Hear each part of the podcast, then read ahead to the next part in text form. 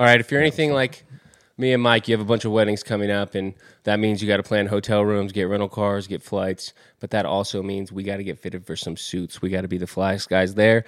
When we're getting our suits, you know that we are going down to Stitched at the Cosmo. They're going to hook us up. We're going to be the best-looking, maybe not the best-looking guys there, but best-dressed guys there. We're going to get some shoes to match it, and we are going to be looking fly for all those weddings that we're going to. If you know you're going to the same wedding as us or me, you better be wearing a Stitched suit or else I'm going to make you look like a bum. So is everyone that's going to roll with me because we're all going to be rocking Stitched head to toe. Get down to Stitched now at the Cosmo. Follow them on Instagram at Stitched Life.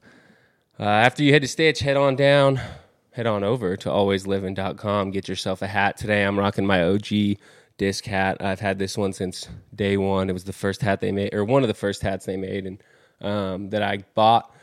For myself, this thing's been through the ringer. I've taken it wakeboarding, like worn it in the water, been underwater, like dove down to grab it, like had to swim over to get it, worn it hiking, worn it to the beach, you name it. This hat's been through it.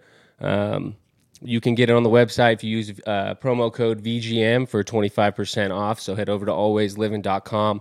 Get yourself that reminder that you need to be always living. And not be a bum. What did you do this weekend? Looking back on it, did you do something fun or were you just lazy? Were you living? Yeah, you have that hat. You see it in your room. It's always going to remind you to get out and do stuff that you enjoy doing. This weekend, I actually wore this hat yesterday. We'll get into this story just to start it off. But yesterday, I went on a hike. We're going to change it and call it a climb. I went with Buddy and Van. And we went to Mount Charleston. It was perfect. It was like 80 degrees up there. It was nice to just get away. I mean, it took like an hour to get out there. It takes forever. But once we got up there, we parked somewhere. Then we realized we were kind of far away from the trail that we wanted to go to. And so we got back in the car. We drove back down to a different parking lot. Excuse me. Went to a different parking lot, got out, like saw the sign. Like, oh, this is where we're going for the trail. So we head up and we're walking on a wide trail. It was more like a horse trail. There was horse shit everywhere. But we keep going. We get to a spot where there's like the horse trail keeps going, but there's rocks that are like small rocks put across the path that like curve you to go up the hill. So we're like, oh, okay. And we look up, we're like, shit, this is pretty steep. We had looked it up, the trail, and it said it was like moderately steep, like 1,000 feet of elevation change or whatever. So we're like, oh, that's cool. It's going to be 1 point something miles. And we start going, and it's straight uphill. Like we're in rocks and like soil climbing up and straw, just struggling to get up this hill. And we're like going these little switchbacks. And so after like, I mean, we're taking breaks every couple minutes. I'm dying. We have backpacks with water in them and we're just going up. And luckily it wasn't hot because we would have been dead. But that's why we went out to Charleston because Red Rock would have been 1,000,000 degrees. But we're stopping. And then at some point, Buddy looks at me, turns around, looks at me, goes, we got to think about like not going any further because getting back's going to suck. Like, yeah, whatever. Like, we've gone this far. Like, let's get up to the top. And then we kept stopping. We're like, do we want to keep going? Like, it's getting kind of sketchy. And so finally we get to this fork where the trail kind of ends and, like, they look like game trails. Like, at this point, like, the only thing going up there is, like, mountain goats if they're even up there. But it's like people aren't walking up there. There's no footprints. Or where do we go? It's like, looks like the top is, like, shorter that way.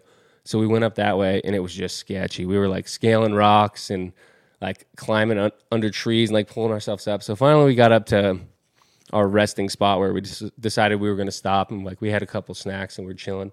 And, like, okay, this is going to be kind of interesting going down. Like, what's going to happen? Like, where are we going to go? Because at that point, like, we had been sitting in a rock, and we were like, oh, let's maybe go down that way. It looks a little easier because the way that we came up sucked. We're like, going back down that way is going to suck. We got to find a smoother way back down. So we kind of all go three different directions, like trying to find a soft spot, like or an easier spot to get down.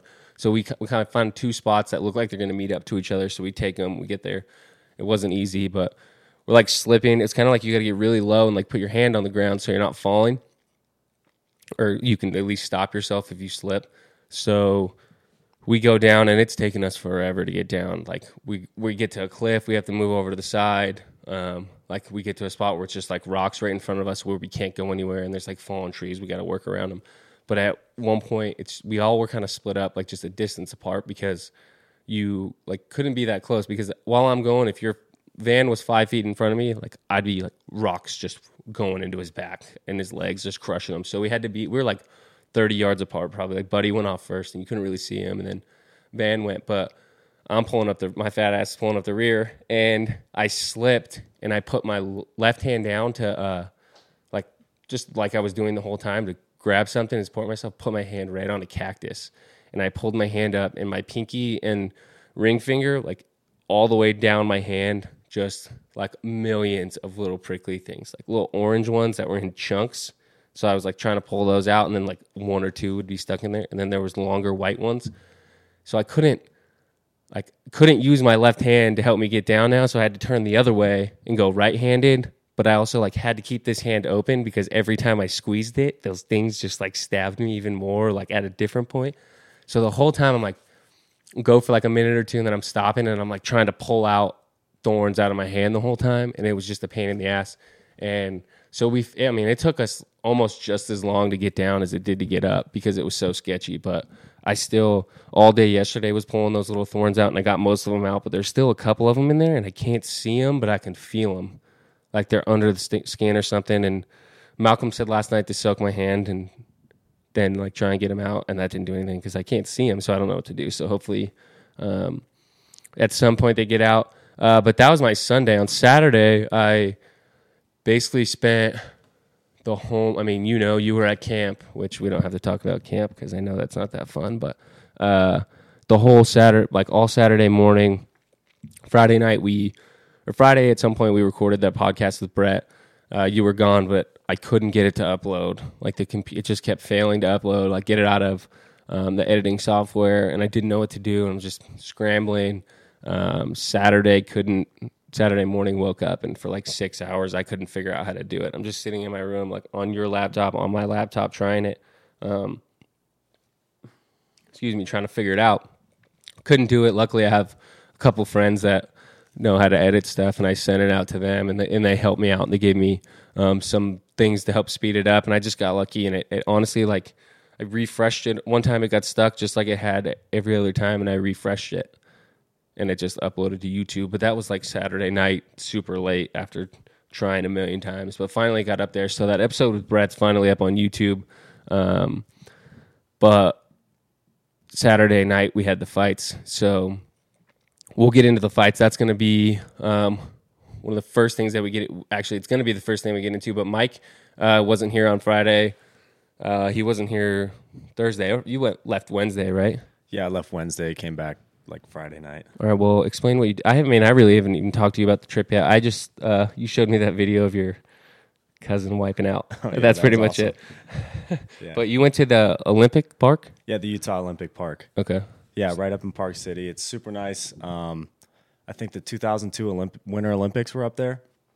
I think that was the year. But no, it's an awesome park. There's a bunch of attractions. I checked all of them out. There's bobsled, the ski ramps, alpine slide, drop tower. There's a lot of cool stuff up there, but it was a fun little 3-day hiatus up there. Yeah, get away real quick. So your sister worked up there this summer? Or yeah, she works there almost every summer. The past couple summers she's been working up there, but just working some of the attractions. My uncle is the president and CEO up there, so he kind of runs the whole show, but they run a tight ship over there. It's really nice. Oh, yeah. Yeah, he also took us on a tour of the new Olympic athlete housing, which is right at the base of the park.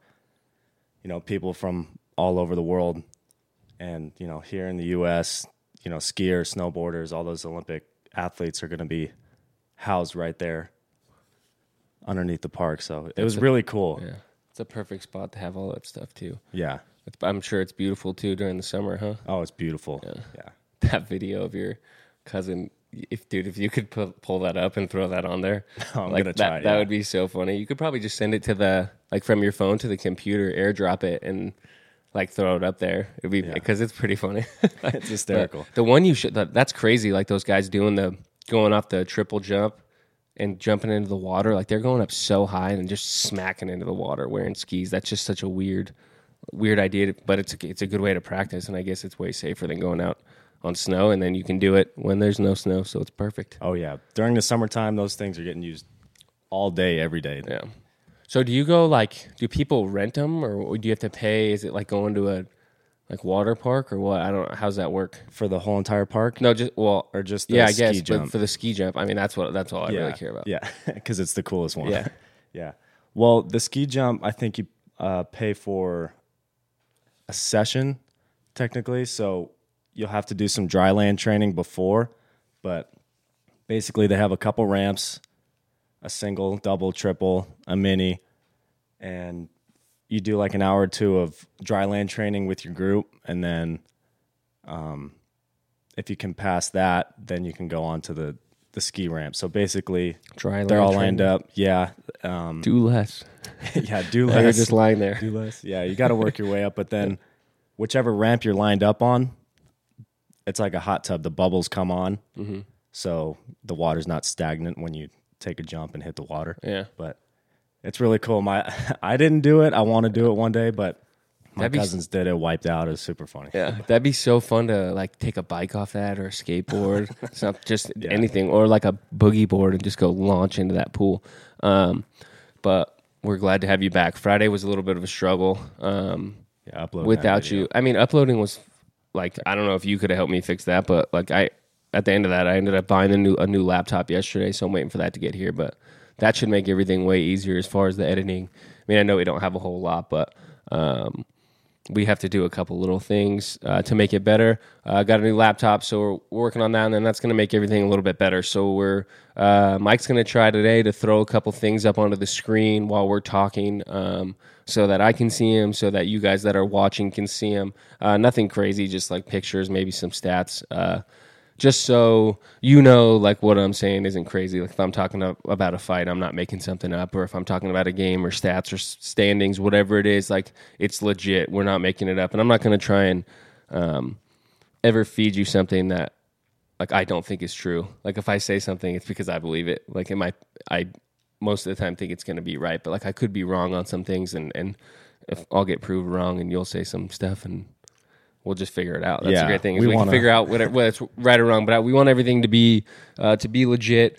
That's why we're talking about the things that we know about, and the UFC being one of those. And we're not experts, but we're learning every fight we watch, and every day, every time we listen to a podcast, something, trying to pick something up, because I think it's such an interesting sport. But Saturday night, UFC 241, honestly, one of the best cards in a long time. Just some absolute brawls. Obviously, you have the DC Stipe fight, the Diaz fight, but there's a couple fights on the main card. The first two, we're not really going to talk about those, just because I'm not really familiar with those fighters. I'm not really comfortable talking about them yet. But the third fight on that main card, Paolo Costa won, beat Yoel Romero, which is crazy. Yoel Romero, both those guys are absolutely shredded. We talked about them, I think, on that first podcast, but he's 42. I had no idea he was that old, and he's 42 years old. They said it, and I'm like, holy shit, watching it. But he's older than DC. Yeah, it's crazy. Like, I didn't to be. I mean, I don't know what condition I'm going to be in 42, but probably not looking like that. I'm not fighting people. He has that huge scar down the back of his neck, mm-hmm. So something definitely went on there. But when we watched it the first time, we thought that Romero won. Like, everybody at the house, like, we're watching it live. Romero was just throwing, like, one punch. Like, he wasn't throwing any combos. He was just decking him in the face super hard. And Costa's face was fucked up at the end of the fight. Like, he's all bloody, and his eye was messed up. But the first round, they were just going back and forth, just decking each other. And, like, throughout the whole fight, it was back and forth. But it seemed to us that Romero won, and then I went back and watched the fights last night and this morning, and, like, watching it the second time, it looked a little different. Like, you could tell that Costa was landing, like, combos. He was landing one. He wasn't just one punch. It was 1-2, and then he was throwing some kicks in there too. So, like, you could tell from a judging point, he was landing more body shots, but Romero was just sitting there, like, one punch at a time, like, almost no defense, just punching him right in the face. Yeah. And you, like, his face was destroyed at the end of it, but in the first round, Costa's laughing the whole time, just getting pummeled, just getting decked in the face, and he's laughing the whole time, like, bring it on, like, dude, you can't take that much of that, you're gonna get knocked out, because Romero's a beast, but he's standing there just wearing them the whole time, and Costa need at some point during that. Like Romero's hitting him, and Costa, they're in the clinch, and Costa need him right in the nuts. And he, like, I mean, he took almost his full 5 minutes, because anytime you get like poked in the eye or you get kneed in the nuts, you get 5 minutes to take a break. So he pretty much took his whole break, and then like that round kind of just fizzled out because it was towards the end.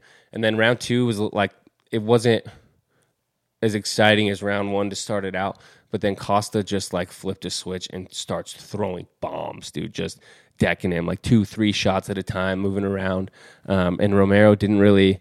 Like, watching it the second time, like, it seemed like Romero just got dominated. Like, Costa's just, I mean, he's still getting hit in the face, but it's, he gets hit in the face once and then hits the other guy, it hits Romero twice in the body, something like that. And then that at the end of that round, he got taken down. Nothing really came of that because there was only a couple seconds left. Romero took him down for, like, 2 seconds, and then the bell rang. And then the third round, it was pretty, I mean, kind of the same thing as the second round. And then there was a poke in the eye.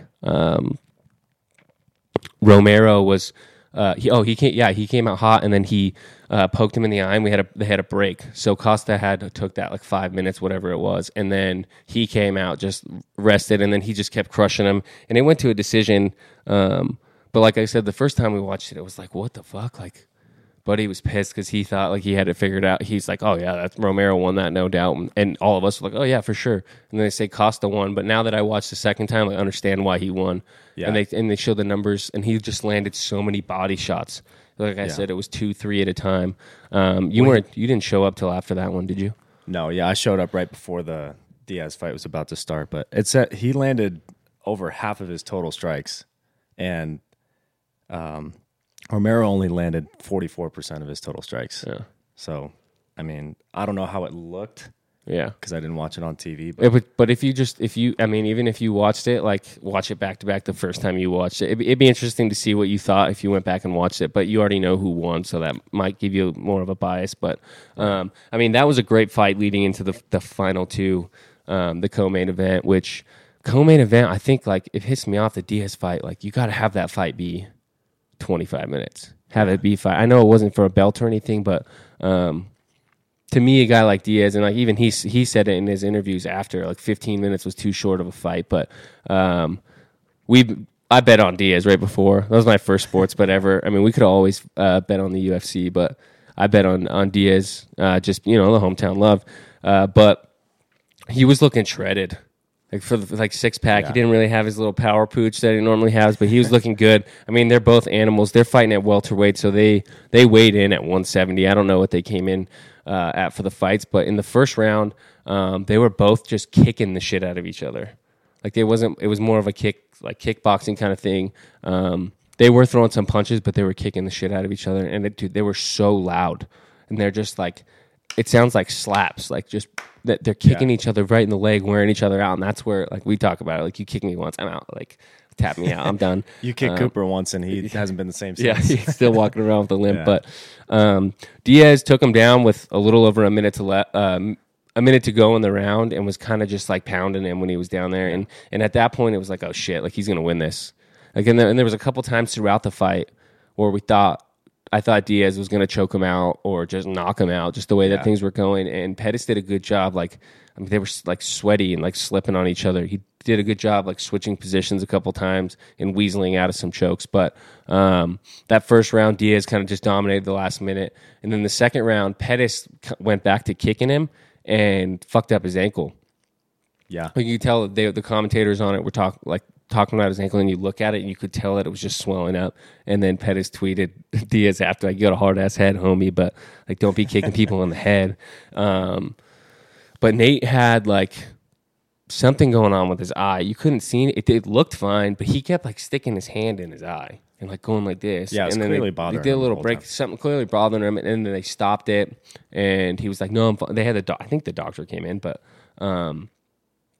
he said he was fine, and Rogan said, like, he could be blind, and he's going to tell you he can see. Like, he's a tough son of a bitch. He's going to fight, but it just kept going. Like, a little over 2 minutes left, they went to the ground again, and it was just like the same thing. Like Diaz just worked him to the end of the round, and at that point he had him. Like I thought he was going to choke him out with like a minute left in that one, and then that's when Pettis like flipped over. But round three, you could see Pettis' ankle was just swelling up a ton, and then Diaz's face started bleeding a shit ton. Like, it's everywhere. I mean, just like every single one of his fights. Like, he has blood dripping down his face. Yeah. And you said because he's got scar tissue and all that stuff. Well, that's what I heard from something. They have so much scar. Him and Nick have so much scar tissue that it breaks open really easy, which makes sense. Like, you think if you just keep cutting your face open, it just like thinner and thinner and thinner, and you just go. But, I mean, he's used to fighting with blood running down his face. But he didn't look tired at all. I thought it was awesome. It was great. He just dominated and went to the end. And I wanted him to knock him out because obviously I always want knockouts. But and it was clear that he won.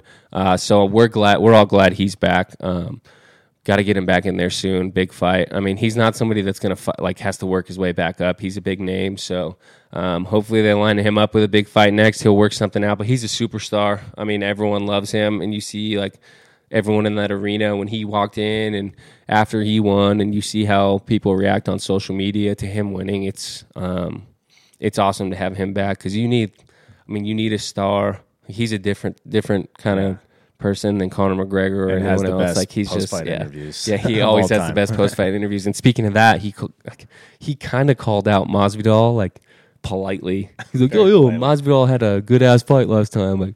And then he's like, "That's my boy, but I'm going to kick his ass." Like he wants that fight. So hopefully we get that Masvidal fight, but you never know with the UFC. But Diaz also, like, if that's the fight that he wants, he's not going to fight until he gets that fight. So I'm guessing that's the next one we'll see. Probably UFC 255 at the pace Diaz goes at. But but hopefully that gets done within the next couple. Masvidal ain't no West Coast gangster, though, so Diaz is going to get that one. And then the final fight of the night, Stipe and DC, which was crazy because DC dominated that pretty much entire fight until the fourth round when Stipe started throwing those left hands like to the ribs, and then it was just game over. But when it started out, it was just like really the first round, DC, I thought, just dominated it, and Stipe kind of seemed like he was trying to get a feel. And when they were in the corners after the first round, they have the cameras in there, obviously, and DC looked cool, like he's just chilling, but they had it on Stipe's face, and he just looked shell-shocked, like oh, shit. Yeah, like I don't know what was going through his mind, if maybe that's just like, it just looked like he had that face on, or he was like really locked in on what he was listening to, but it looked scary. Right at the end of that round, right at the end of the first round, DC had Stipe down and just started like hammer fisting the back of his head, and like he got him a couple times before Stipe was able to protect himself. So maybe he was just like dazed from that, but it was like, oh shit, like DC's just gonna dominate this fight, probably like knock him out again or choke him out, something like that. But second round was a little bit different. Like Stipe backed up to start, and he's 6'4" and DC's 6 foot. So he has a longer reach, and he backed up a little bit, and it was way different because in the first round DC was just standing there and just like lunging forward and just punching him, and then in the second he's further away, so he can't reach him, so he's standing back there. So for the first minute he's kind of throwing some combos, getting away. I was really surprised on how many head strikes that DC landed, despite that height difference and that reach difference. You know what I mean? Just went for it. Didn't seem like very impressive. As they got tired, they both kind of like their hands dropped. And then they were just beating the shit out of each other's face, which, I mean, whatever. But the second round was more just back and forth. Like, they were just bombing. Like, just standing there exchanging. Like, they were on their feet the whole time. They never went to the ground. And they were just going back and forth, just pummeling each other. It was like, geez, how long can these guys last doing this? So that round, after the end of that one, DC starts to look like he's kind of beat up. Like, his face is a little bruised, like, looks a little shitty. Third round, I got to think back to that one. Third round, they're up against the fence, and like at this, like DC's, he's starting to wear some punches, and his, I don't know, they kind of seem sneaky, but like his face starting to get fucked up, and then he's bleeding from his mouth. Like, I don't know if his lip was bleeding or something, like he could have done anything, but he had him up against the fence, and he was just like spitting blood out, just like spewing it out of his mouth. I can't imagine like trying to fight and just having blood pour out of your mouth, like tasting that the entire time. That's disgusting. But at the end of round three, they were just like, both seemed so gassed that, like I said, they weren't defending themselves. It was just like them standing in the middle, like kind of just like punch drunk, just like wobbling back and forth. And it was like boxing, but it was like street boxing, where it was just like they're kind of like wailing away at each other, and then they grab, and then they just get back, and then just someone would like slap or something like that. But at the end of round three, when they had, especially, because I watched this one this morning. I fell asleep after watching the Diaz one last night, but I went back and watched this one this morning. And after round three, they put it on Stipe's face, and he looked like the Punisher in like the last episode, and his face is all just bloody, just everywhere. He just looks like exhausted, like he's just dragging on, like going, he's just got to kill a couple more people. But they go into that fourth round, and you could tell like them just being tired. It was almost like they like looked at each other and like, hey, this first minute, like let's just chill.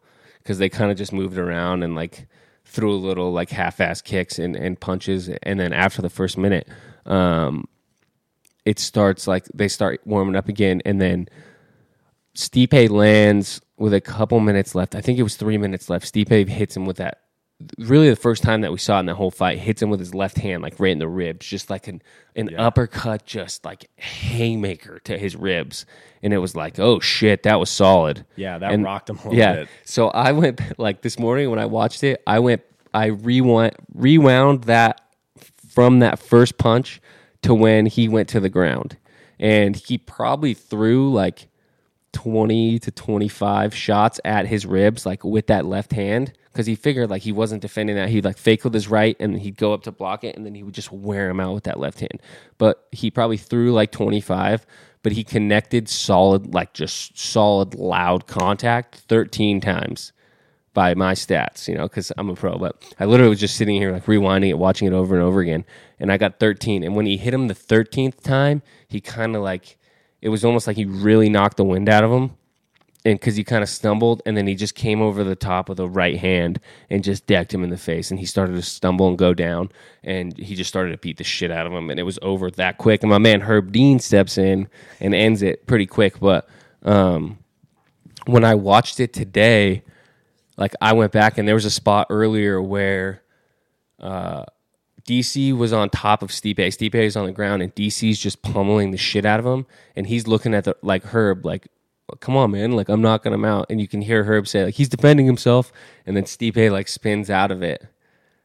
It was like DC was like begging for it to be over, and it was kind of weird. And in the second round, there's another thing I caught in this after the second round when they're in their corners. It has right before they go back out to fight. DC looks at his trainer, and he's like kind of like shell-shocked, and he goes, am I losing?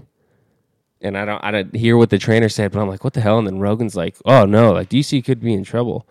Like he looked shell-shocked, so maybe something early on got him, but those shots to the ribs just crushed him. And then when he got him down on the ground and just started beating the shit out of him, and there was nothing DC could do, and they called it, and it's over. So I don't know what's going to happen next.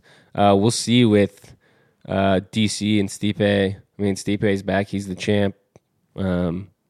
DC still got to go back and coach at Gilroy High School, which I think is super cool. But I don't know. We'll see. I mean, maybe Stipe retires. He's on top. See you later. Like he's got a good.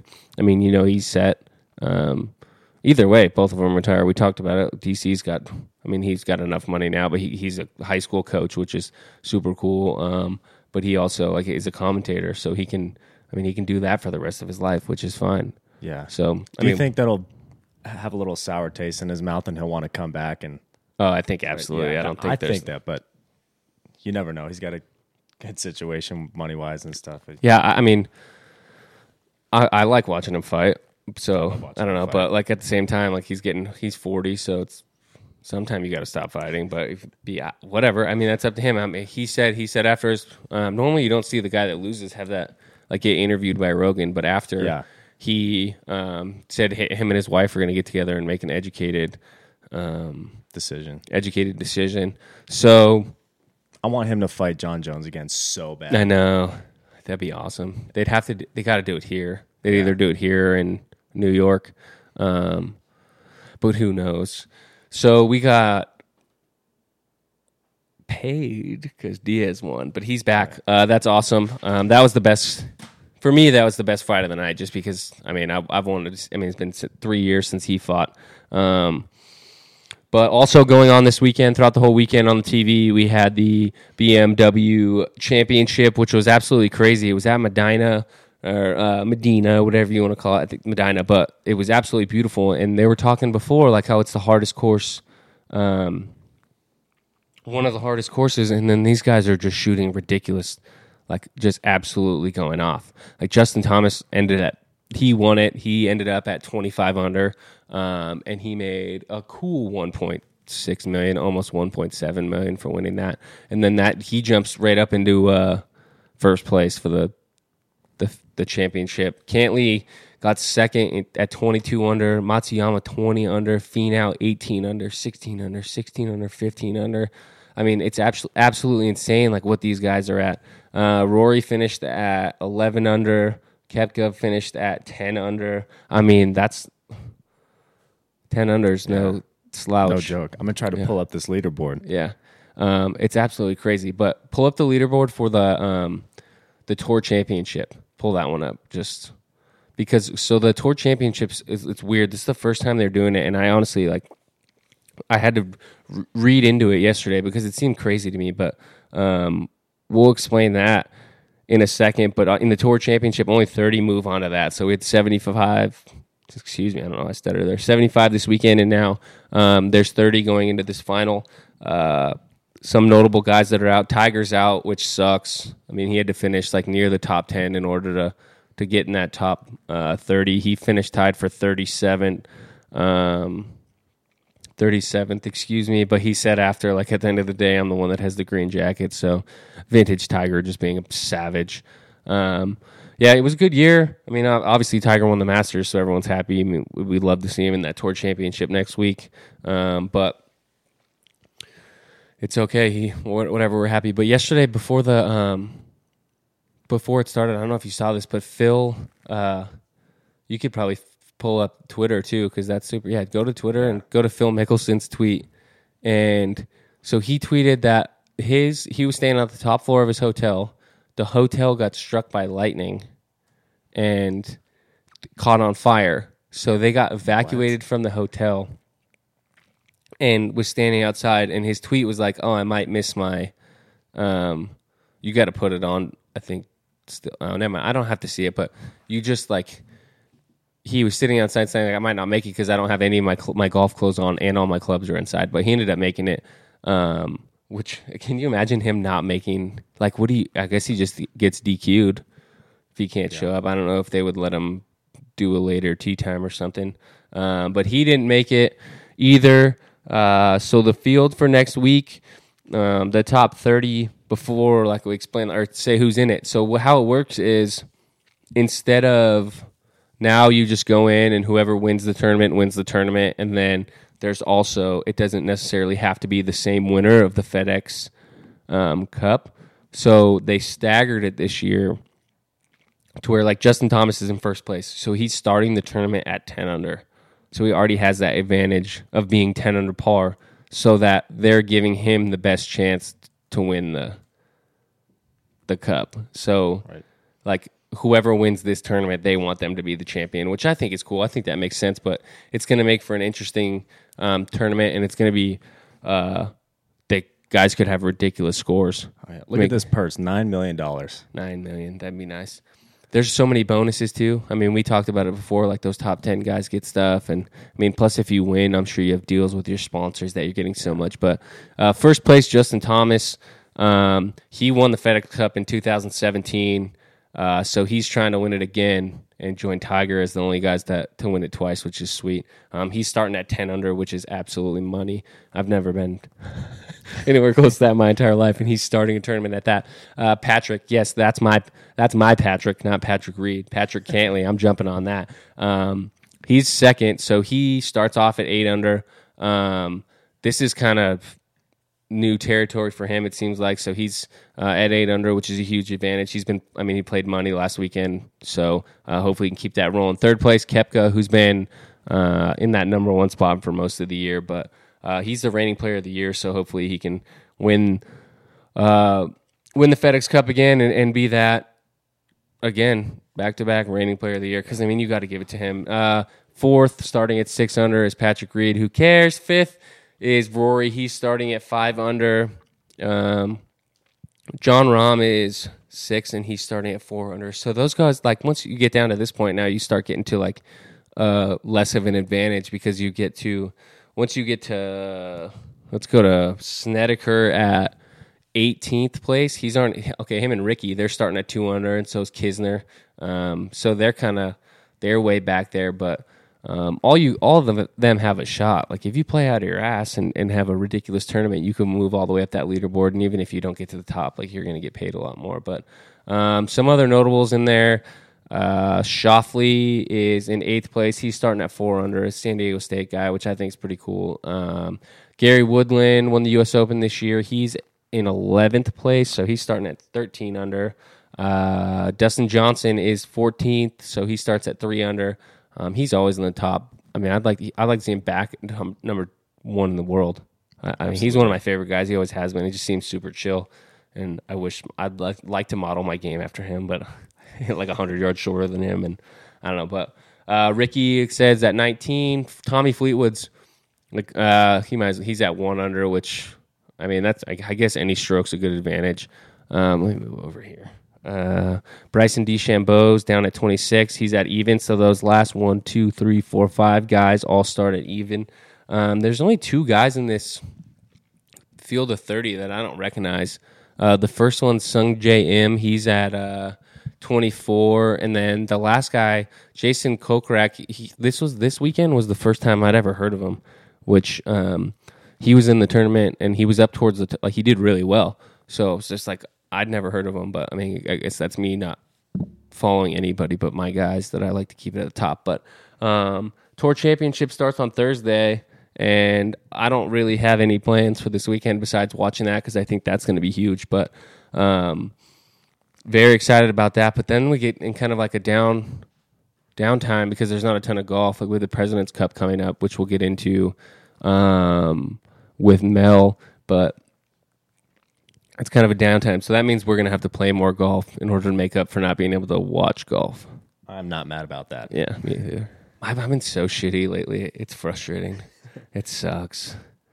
Yeah, I haven't gotten a chance to play in a little while. We need to get back out there. Yeah, you left. I think we can go today, a little later, but it's just so hard to be consistent, and it's like you have, I mean, if you're doing it, say you shoot an 80, which is like, I'm happy with an 80, absolutely, but like do something 80 times and to be totally focused doing that the whole time is just so frustrating. And these guys are going out and doing it for 4 straight days every weekend. Well, we're talking about those guys versus the web.com guys. They're insanely talented, but the Corn Ferry Tour now, Mike. Come on. Corn Ferry Tour? Yeah. Yeah, well, sorry. Should have known that. Yeah. But it's just the difference in consistency is insane. Yep, it's every shot. And I mean, it's hard for just to go out and be like 75% of the time locked in, because I know like when I go up to a tee box and I go through like that full routine and I'm locked in, like under control, most of the time I hit a good drive.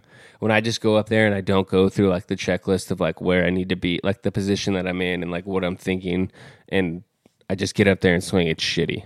So it's like, damn it, like get up there and focus on every shot. And then like obviously there's like the shots that I chunk and like blade and just launch them, but we all do that. And but when there's not enough golf on, we're going to have to get out and play a bunch more. We're always looking for people to golf with, so hit us up, because we're down to play. Mike and I don't have a ton to do when we're not doing these episodes, and golf content is something that we're going to strive to get a bunch of, because a ton of funny shit happens on the golf course. So we're going to work on figuring that one out, and we might get Mike a coach and do a documentary of him going through that and striving for the PGA Tour. But moving on from golf, we'll get to our little bit of Raiders talk, a little bit of Giants talk. But with the Raiders, of course, I mean, we're talking about the same shit that we were talking about last Monday with Antonio Brown.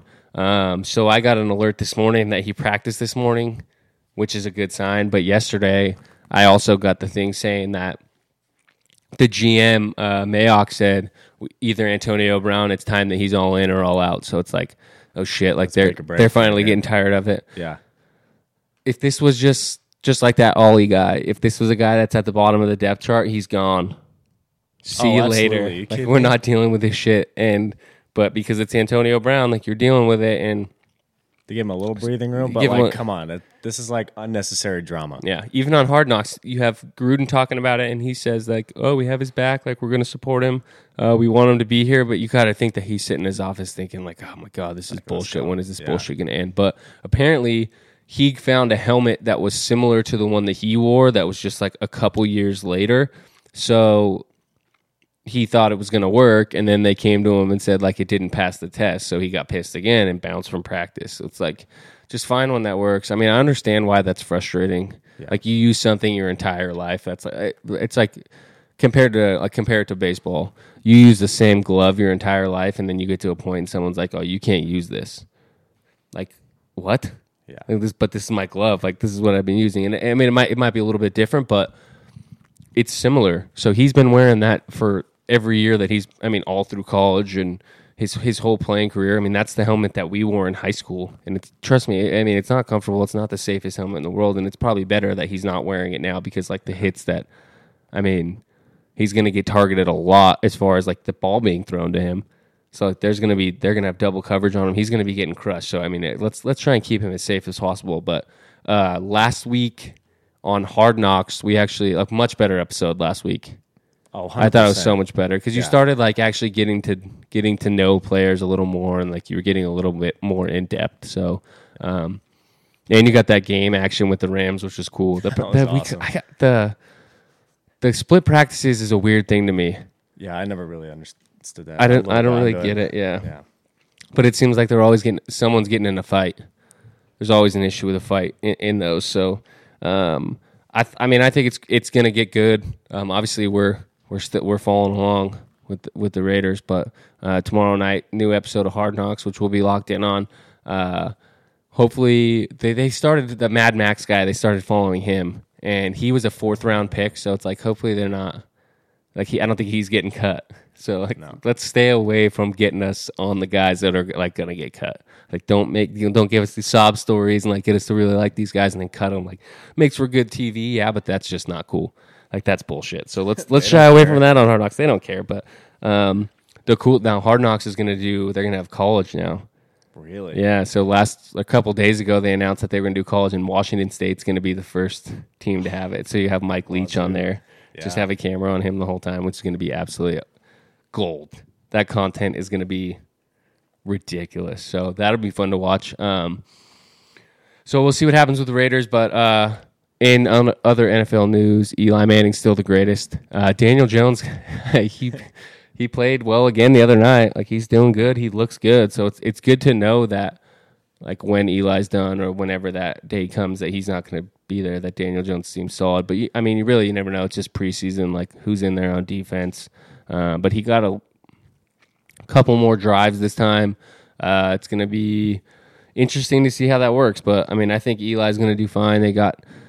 Golden Tate's not back. Their receiving core's still pretty weak, but we'll see what happens. Maybe they'll just stock the draft with receivers the next couple of years and see what happens. But we'll get college football's coming up, so we'll get into that too to couple with our NFL. I mean, I'm sure we'll try and travel to some games this year just to mix it up, see who's coming to town to check all that out. But we're excited for the NFL season. Moving on to baseball. So the biggest thing, obviously we talked about with Brett the other day, was the Little League World Series and all that bullshit, giving high fives and the little kids starting, like going up there with that stupid stance. Yeah. That kid's like squatting down, trying to get attention. And he could see kid. He's just like that. Yeah, just drill that kid. Let's teach him a lesson. Like he's doing that just to get attention on social media or like just to get it, like make his friends laugh. Like, sorry, like you're not, I get it that you're a kid, but like, no one hits like that. And then Puig goes up and does it in the game. Like, ridiculous. But something that, like, I thought was pretty cool that happened was Acuna got pulled for not running out of ball. Like, he thought he launched it and it was going out, and he ended up just getting a single, and they yanked him from the game. And, of course, I mean, he said the right stuff. Like, I totally agree with the coach. Like, I understand why you pulled me. But the message is awesome. Like I hope a ton of kids see this. Like it's not okay to dog it on the basis. It's like accountability at the highest level in baseball. Like if he's being held accountable like that, like people in the lower levels, they have to run too. They gotta you can't let him get away with it. But the thing is, like, there's a difference. Okay, he hit a ball that he thought was going to be a bomb. Yeah, and he like pimped it, and he ended up getting a single. You look like an idiot. Like, you're embarrassing yourself, but you're embarrassing everyone. Like, just run everything. Not going to sprint on a ball that you think is a home run, but if there's something that's close, like, you better be hauling ass out of the box and getting a double or a triple, because it hits off the wall. You never know what's going to happen. But that's one thing you can control, is that base running, and I think it gets overlooked a lot. Like, a lot of people, especially on ground balls, like, kids dog it. Fly balls, kids dog it all the time. Like, people drop fly balls more than you think, or people are going to throw balls away way more than you think. Like, first basemen at lower levels aren't good at picking the ball. Like, you can't afford to not run shit out. Like, and then now that message is being sent down from the big leagues, I think it's awesome more for, like, younger guys. Like, older people, like, basically, like, it doesn't make a difference to us. It's like, oh shit. No. Like, if you're a fan or you're betting on the game, you're like, oh, why did you pull him? Like, I need him in there because he's legit. But it sends a good message, especially like during this time of the year with the Little League World Series going on and all this stuff like Major League Baseball is doing with that Little League World Series to tie it all in and get all that positive media. But I don't know. I think it was cool that manager did it, but now it's like you have to do it for everybody. Anybody that does that, you got to pull them. And it'd be nice to see more managers doing that and pulling guys for not jogging stuff out. But also I get the argument that there's 162 games and 180 for some teams. So like if you hit a routine ground ball, let's not go crazy and pull a hammy, something that. But another MLB, Rafael Devers, my guy, first 100 RBIs. He's at 101, and they still have 40-plus games left. So that's cool, and it's too bad that it's going to waste because the Sox are still 16 back in the division and 6.5 back in the wild card. But he's had an absolutely unbelievable season, and he just, like, 2-3 hits a game, and then it's 3-4 hits a game, then he gets 5, and he has 6 RBIs, and it's just – It's ridiculous, and he's fun to watch. So he's going to get absolutely paid. I'm sure he's signed for good money. But they need to lock him up right now, and they can build him a statue already. He's only 22, so I know he's going to be around for a while. Build that statue. Let's go. I'm ready. Right outside of Fenway. You could change Fenway to freaking Devers Park. I don't care. He's legit. All right, let's not get carried away. Dude. To be 22 and be in the major leagues is ridiculous. Yeah. 22. This is not his first. He's not a rookie, and he's the first to 100 RBIs at this point in the season. Like, I mean, that's impressive. But I don't know, 6.5 back in the wild card. There,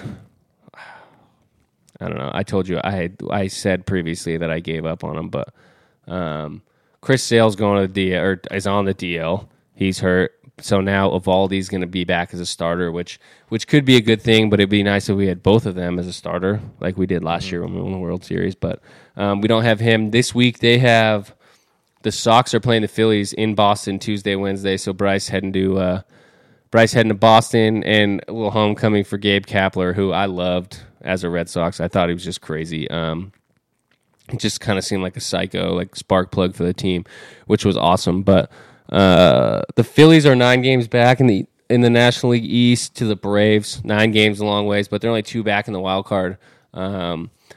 2 back in the wild card, but also 2 back in the wild card are the Mets and the Brewers. They all have a record of 64-20, so someone has to pull away there and make that happen here in the next couple weeks. Or they'll just fight it down to the last day and they'll have to do a 1-game playoff, whatever. Figure that out. I don't know, but Major League Baseball seems to be heating up. It's going to be that fun time of year, so we're going to be talking about that a lot more. One, we're getting to the point where it's almost the playoffs, and then that means that there's going to be some guys coming home. Minor League Baseball is going to be over a little before Major League Baseball is, so we'll have some guys coming back into town. We're going to get some guys on that have been drafted out of UNLV in the last couple of years, as well as just local guys that have been drafted. So they'll be around. We'll get them in here, and we're going to figure out something to do. Like we talked about on those bullpen days, sit in there with them while they're doing bullpens and do a podcast that way, film and all. I think that would be cool. Get guys coming off the mound, something like that. But we're going to figure out some more exciting stuff to bring your way, but we need your help. If you can, please share anything that you listen to, anything on social media. Tweet about it. Do it on Instagram, Facebook, whatever you're on. Make sure you subscribe on YouTube. so that you know anytime there's a new episode. Also, follow us on Spotify. Follow on Spotify. That's the right term. So follow us anytime. Whatever you're listening on, make sure you subscribe or you follow, just so you know anytime an episode comes out. Our schedule, we're shooting for recording Monday, Wednesday, Fridays. Like, that's going to be our base model. Right now, our editing's a little sketchy, so they come out a little later in the day. It takes a few hours to get everything done, but we're smoothing everything out. We're going to get some new equipment to make things go a little better. So hopefully we can record them in the morning and have them out for you guys in a couple hours so that you can be listening to them or watching them right after work or on your drive home. But follow us on social media, Instagram, Twitter. Help us out, share, tell your friends, do your thing. We'll be back on Wednesday morning we'll record, so we'll have this one out today. Wednesday we'll have it out, and we're gonna have Mel either Thursday or Friday, which will be great. Awesome. All right, smell you later.